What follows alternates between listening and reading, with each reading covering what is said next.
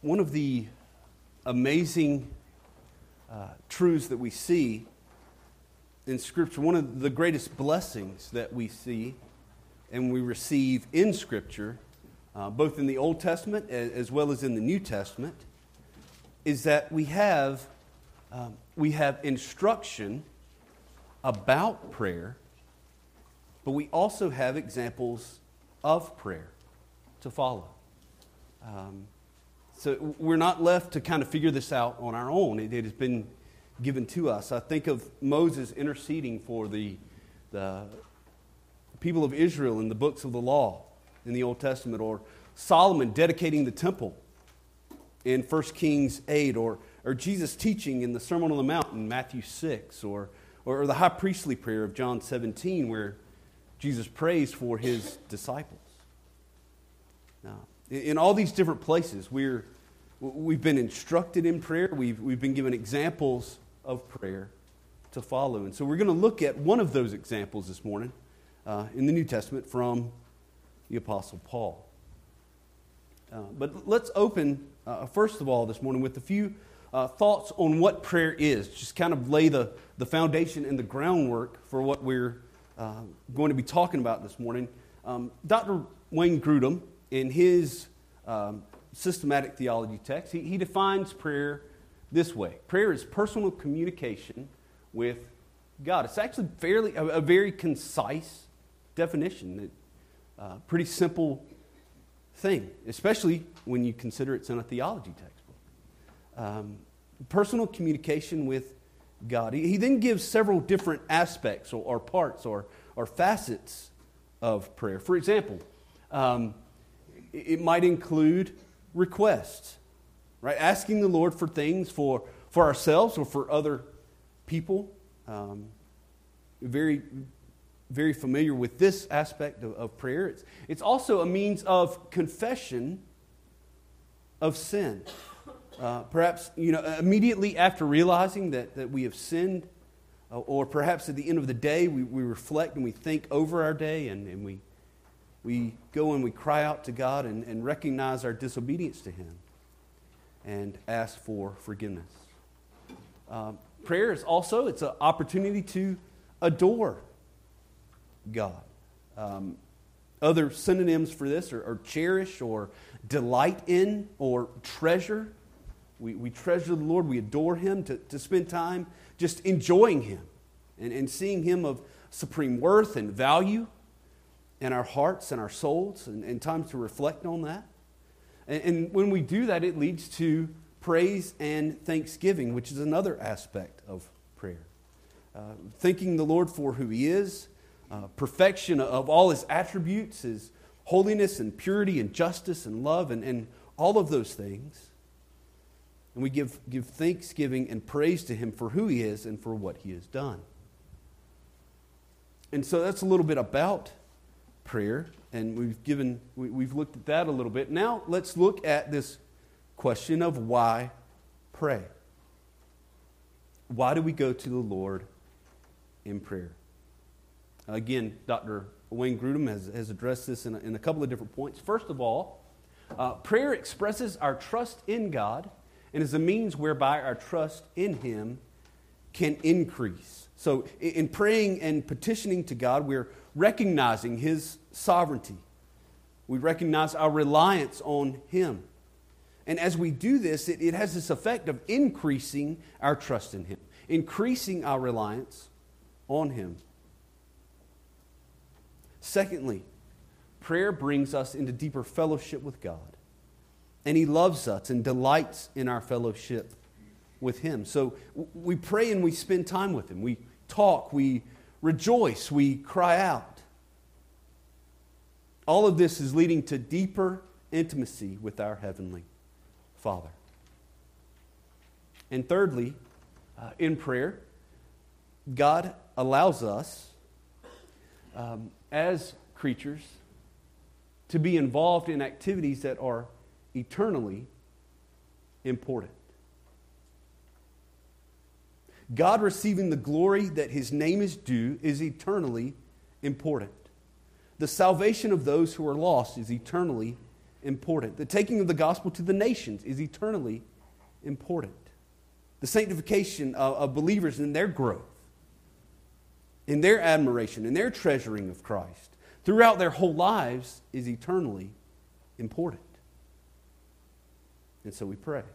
Now, this doesn't mean that somehow God is dependent on our prayers to accomplish His will. We know that. He, he will accomplish all that He desires to do with or without us. But this is, through prayer, we have this incredible privilege of being a part of what He is doing for His own glory.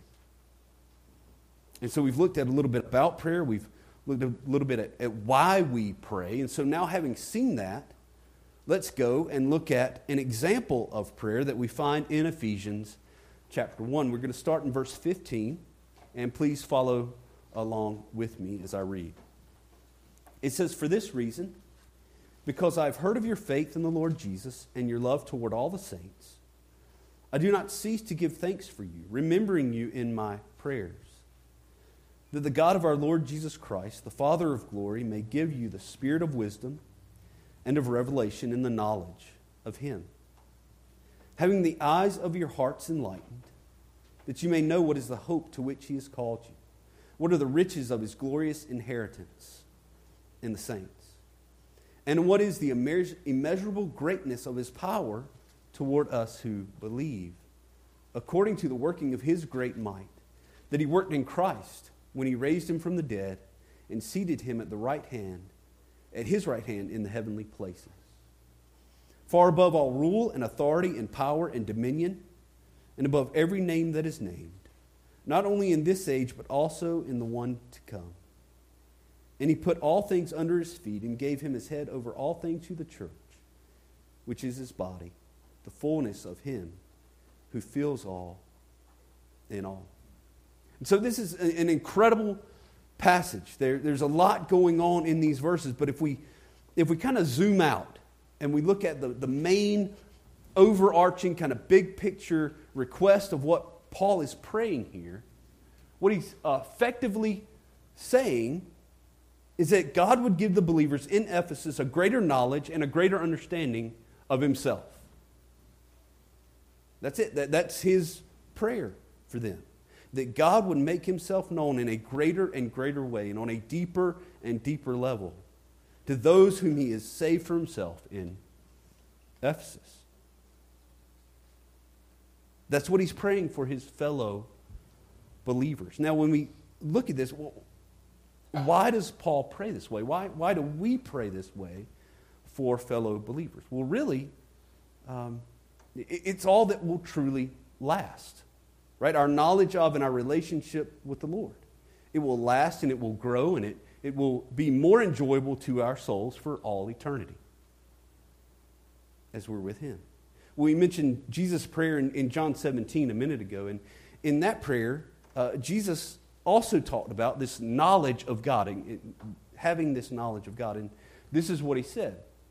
And this is eternal life, that they know you the only true God in Jesus Christ, whom you have sent.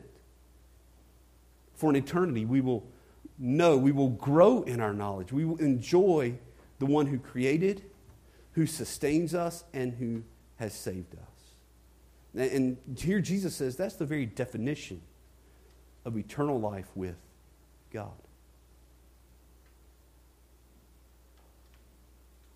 When we think about it, we think about prayer for other believers. And there's so many things that we could pray for for other people, right? We pray for healing for them. We can pray for restoration in, in relationships that have been broken. Um, we can pray that they would have wisdom in, in making decisions that they need to make. And, and there's all kinds of things that we could, we, we could pray and should pray for believers. But at the end of the day, the foundation of all of those things must be the knowledge of God. And when you th- really, when you stop and think about it, there is no greater, there's no more loving prayer that we can pray for fellow believers than this one. Um, you just think through some different things. When things are good, right? When, in life, when things are good, what do our fellow believers need to know? They need to know that every good and perfect gift comes from Him. James 1. And so it leads to thanksgiving and praise. When there's tragedy, what do our fellow believers need to know? That He's the God of all comfort. 2 Corinthians 1. When they feel alone, He will never leave them nor forsake them. Hebrews 13. When they're falsely accused and slandered, they know that He is just. And He will repay, Romans 12. When they sin against Him, what do they need to know? That He is faithful and just to forgive sin and to cleanse from all unrighteousness, 1 John. It, it, you see how this all works together. Our knowledge of God is directly related to everyday circumstances that we experience in our lives. So we might tend to, when we come across a passage like this, we might be tempted to think that, that praying that God would, would make himself more known to us is somehow kind of abstract, or, or it's academic, or it's hyper spiritual, or, or something like that. But in reality, it's really the most down to earth, practical thing that we can pray for others. Because as we said, our knowledge of Him and our relationship with Him is what sustains us through, through all that we experience in this life. And notice how this is brought about here in verses 17 and 18. Paul writes there, it's by the spirit of wisdom and of revelation, who enlightens the eyes of the heart. This is, this is supernatural thing. This is miraculous. This, this does not happen unless God does it. And of course, this happens first at the, the moment of regeneration. Those who are, are spiritually blind receive spiritual sight. Those who were in darkness are brought into light. But notice here in, in this passage, Paul's not writing to non believers, he, he's writing to believers. These are people that have already been regenerated that have been justified, that have been converted by the power of the Spirit, who have gained spiritual sight. And yet, Paul continues to pray for more wisdom for them, that they would know God more, that God would continue more and more to enlighten their minds, that, that the Spirit would more and more reveal the, the, person and the works of God to them.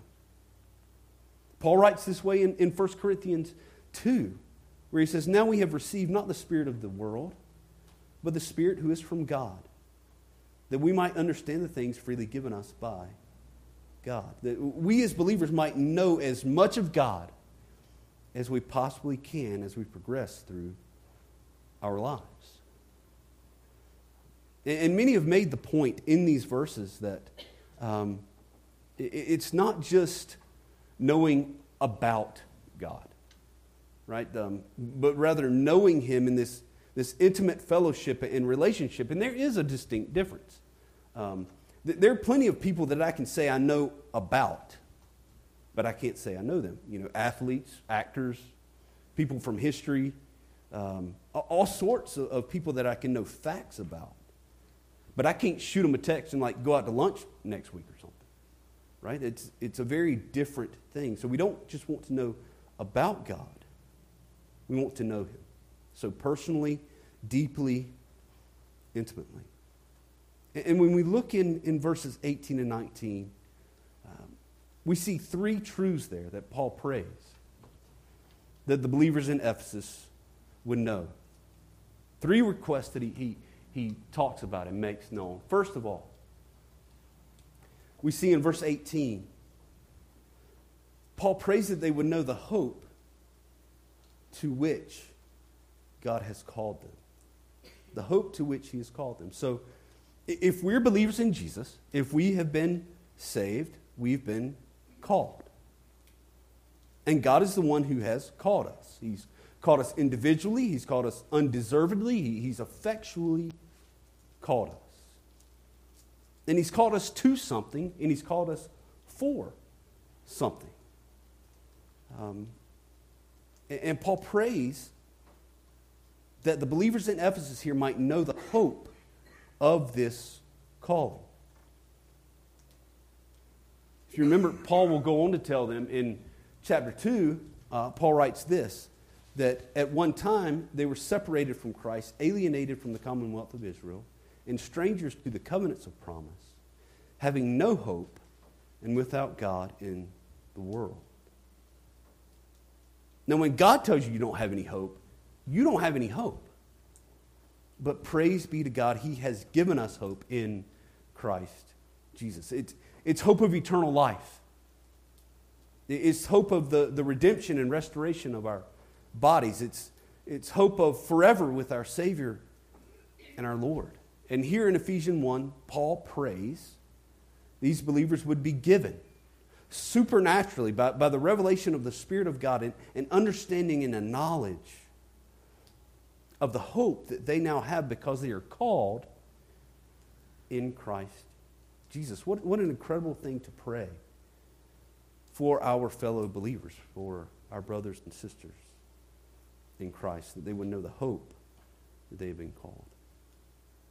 The, the second truth that Paul wants the believers in Ephesus to know in this text, um, also in verse 18, is that they would know what are the riches of his glorious inheritance in the saints. Now, here, the, the word saints uh, refers to um, those who are believers, those who are born again. The, the word literally means holy ones. So, those uh, who are set apart to God, those that are, pure and holy um, because of their union with Christ and because they are in Him. Again, all believers. So, this is not a, a subset of believers. Um, these are not some group of super Christians. You know, it's not something like we would see in the, in the Roman Catholic Church or something, for example, but it, it refers to all believers. They are saints according to Scripture because of their union together with Christ. And as we look at this phrase, the riches of his glorious inheritance in the saints, it's, a, it's an interesting way to word uh, this phrase. Because when we read it, it actually allows for two different ways to understand what's being said here.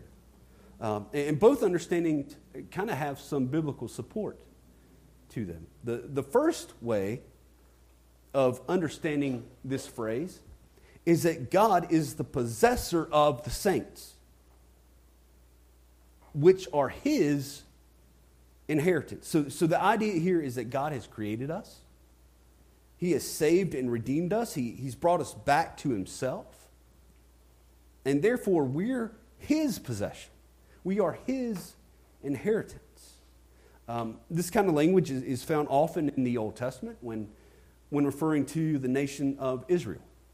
A lot of times, they are, are God's possession and inheritance.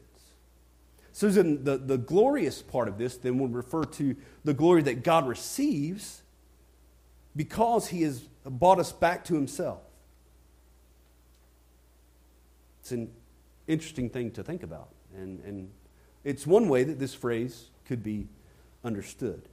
Um, there's a second way to understand the way that, that Paul writes this phrase, um, and that is that God is the giver of the inheritance to the saints. So, in the first point, God gets the inheritance. In the second point, point of view here, God gives the inheritance.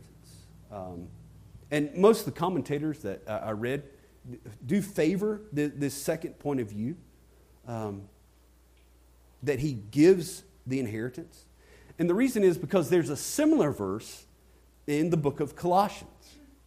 Um, and in the verse of Colossians, in, in Colossians, Paul is also praying for believers. So it's a, a very similar context. And he mentions the inheritance of the saints. However, in the verse in Colossians, it's clear.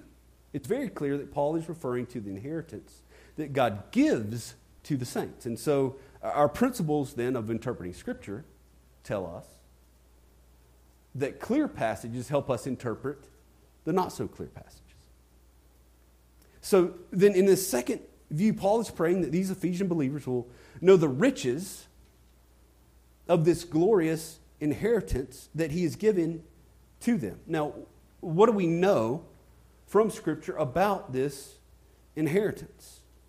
Um, perhaps not as much as we would like to know. Um, if we look in Ephesians, Paul's already mentioned this a couple of times in chapter 1, uh, verses 11 and 14. Verse 11, our inheritance is granted to us because we're united to Christ. and therefore we're co heirs together with him. It's nothing we've done to, to earn or deserve it, it's because we are connected and joined together to him that we receive this inheritance. In verse 14, we see that the Holy Spirit has been given to us. It's, it's like a down payment or a guarantee that we'll receive the fullness of this inheritance later on. So, verses 11, verse 14, Paul has said this. Um, and, and the only other mention of inheritance in this letter is actually in chapter 5, where Paul writes that everyone who is sexually immoral, impure, or who is covetous, that is an idolater, will not gain this inheritance. Um, so, like we said, Scripture doesn't give us as much detail, perhaps, as we would like about what exactly what this thing is. Um, we do know that various places in the New Testament, we read phrases like inheriting the kingdom of God, or inheriting eternal life, or inheriting salvation. We, we do read those phrases. Um, we know that in 1 Peter, we're told that it's imperishable, it's undefiled, it's unfading, and kept in heaven for those who believe.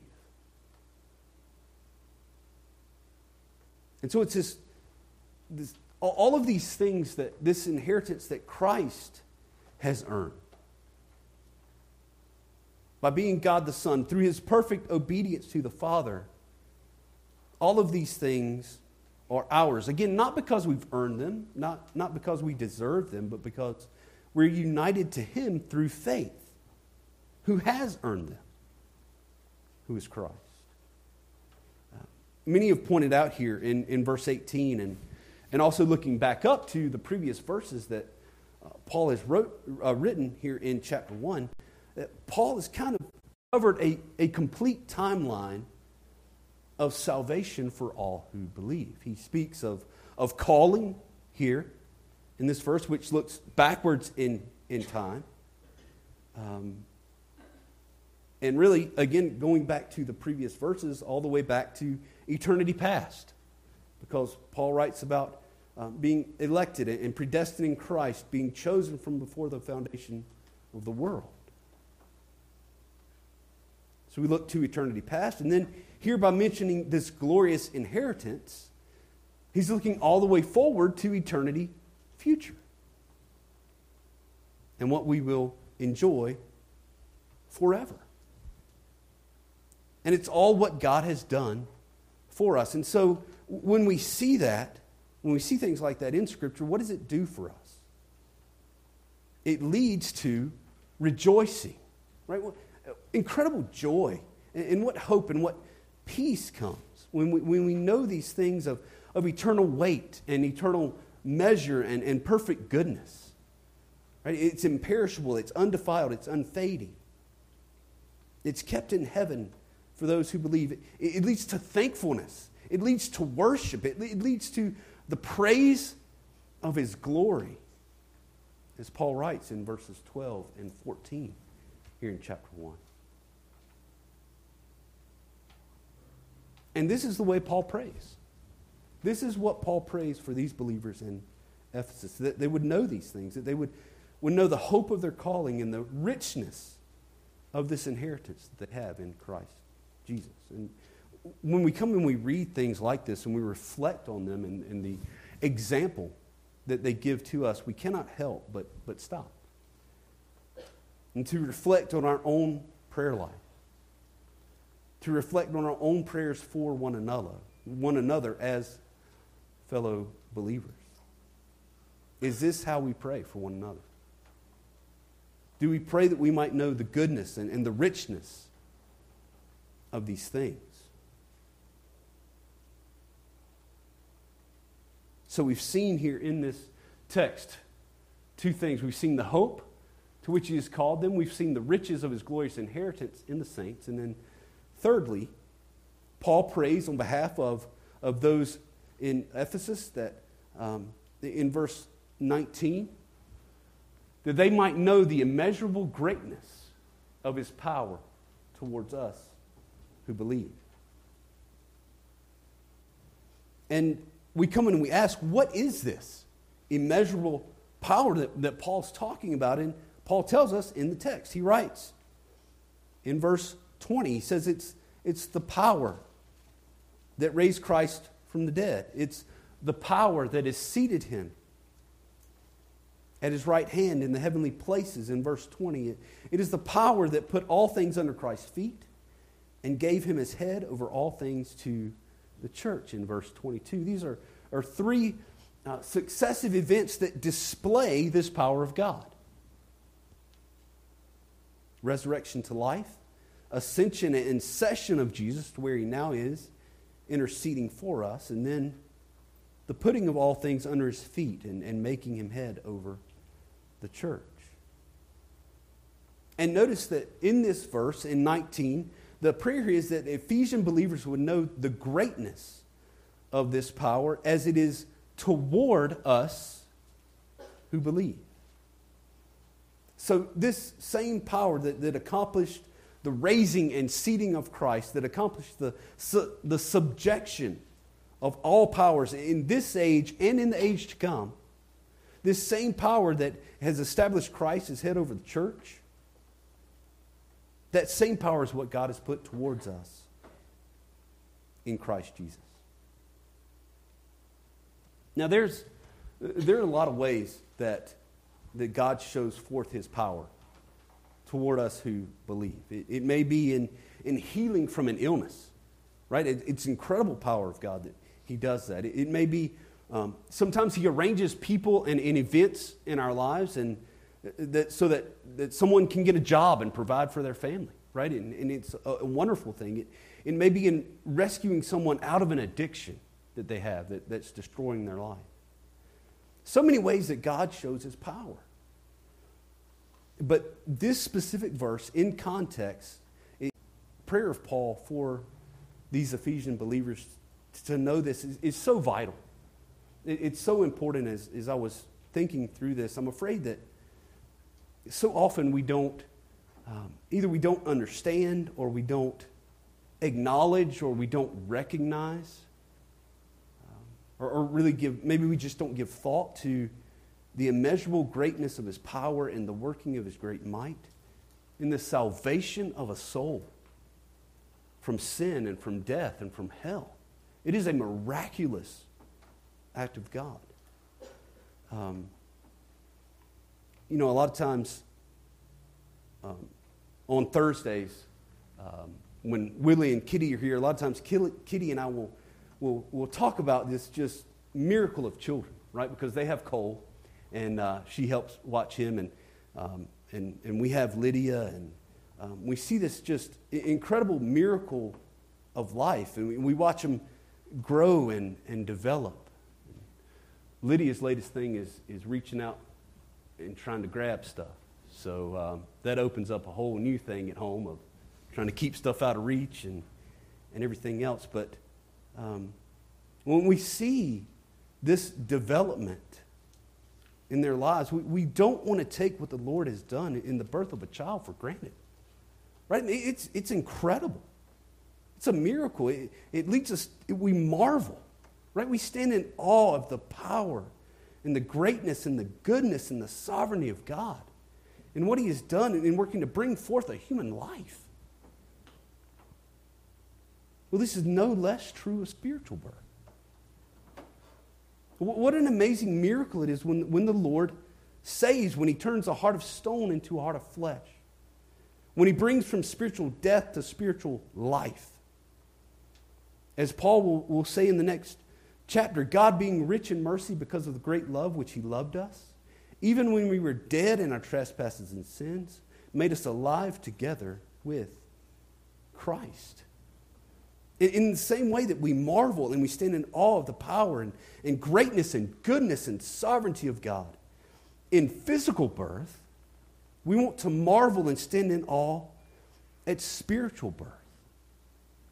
What, what an incredible prayer that Paul prays here for the people in Ephesus. That they would know God more fully, they would know hope. They would know the riches of this inheritance. They would know the power of God. But you know, there, there's a very important point here that, that needs to be made as we look at this. Um, and, and that is that the Spirit of God does enlighten the mind to these things, as Paul prays. it, it is supernatural, it, it's a miraculous thing that the Spirit does.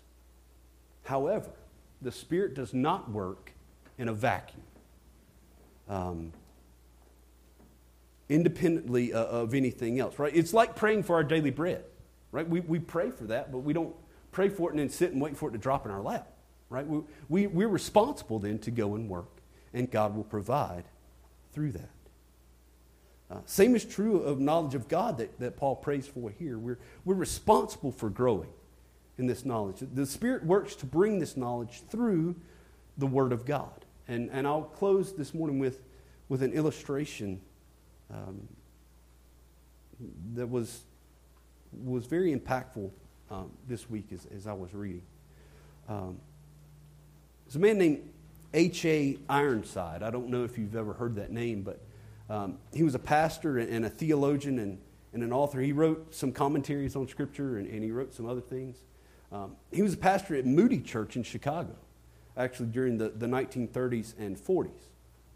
And he recounts, uh, tells a story of this time that uh, he went to visit an, an older gentleman um, who, who, he knew to be a, a very godly man. And, and this older gentleman was dying from tuberculosis.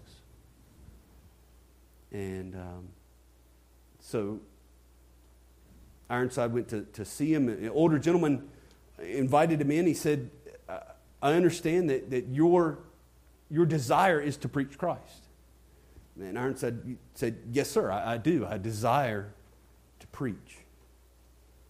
And uh, so the, the gentleman asked him to come in and to talk with him about the scriptures um, as he was suffering there from uh, tuberculosis. And after a while of, of speaking with this older gentleman, Ironside, which he was incredibly encouraged by this visit. His, his, his soul was nourished in speaking with this man who, who brought out truths from Scripture that, that he had never seen or considered or, or heard before. And so Ironside asked this guy, he's like, Look, what, what book have you studied to, to glean all of this stuff? What, what class have you taken? What seminary did you attend to learn all these things? And the old man replied to him, He said, My dear young man, I learned these things on my knees on the mud floor of a little sod cottage in the north of Ireland.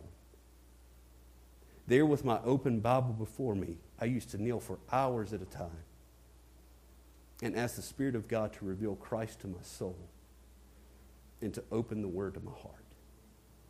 And He taught me more on my knees on that mud floor than I ever could learn in all the seminaries and colleges in the world.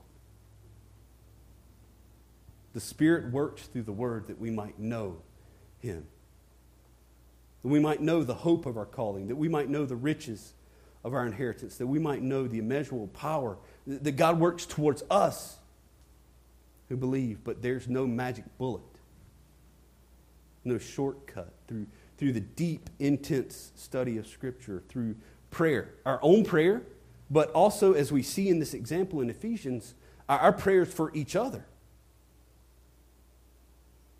And in doing so, we, we work together with that, we strive and we seek to know Him. And as God reveals the, the riches of Himself to us, we are led to worship and to obey. Then let us, together, individually and together as a church family, let us strive to search the Scriptures, to know God, more and more. And let us pray for others to do the same to the glory of God. Let's pray. Father, it is an incredible thing that you have revealed yourself to us. You have told us about yourself. You have, Father, given us um, ways to communicate with you, and you have given us examples. Father, may we seek to know you. Lord, may you work in incredible ways that we might know you as God. And we pray this in Jesus' name. Amen.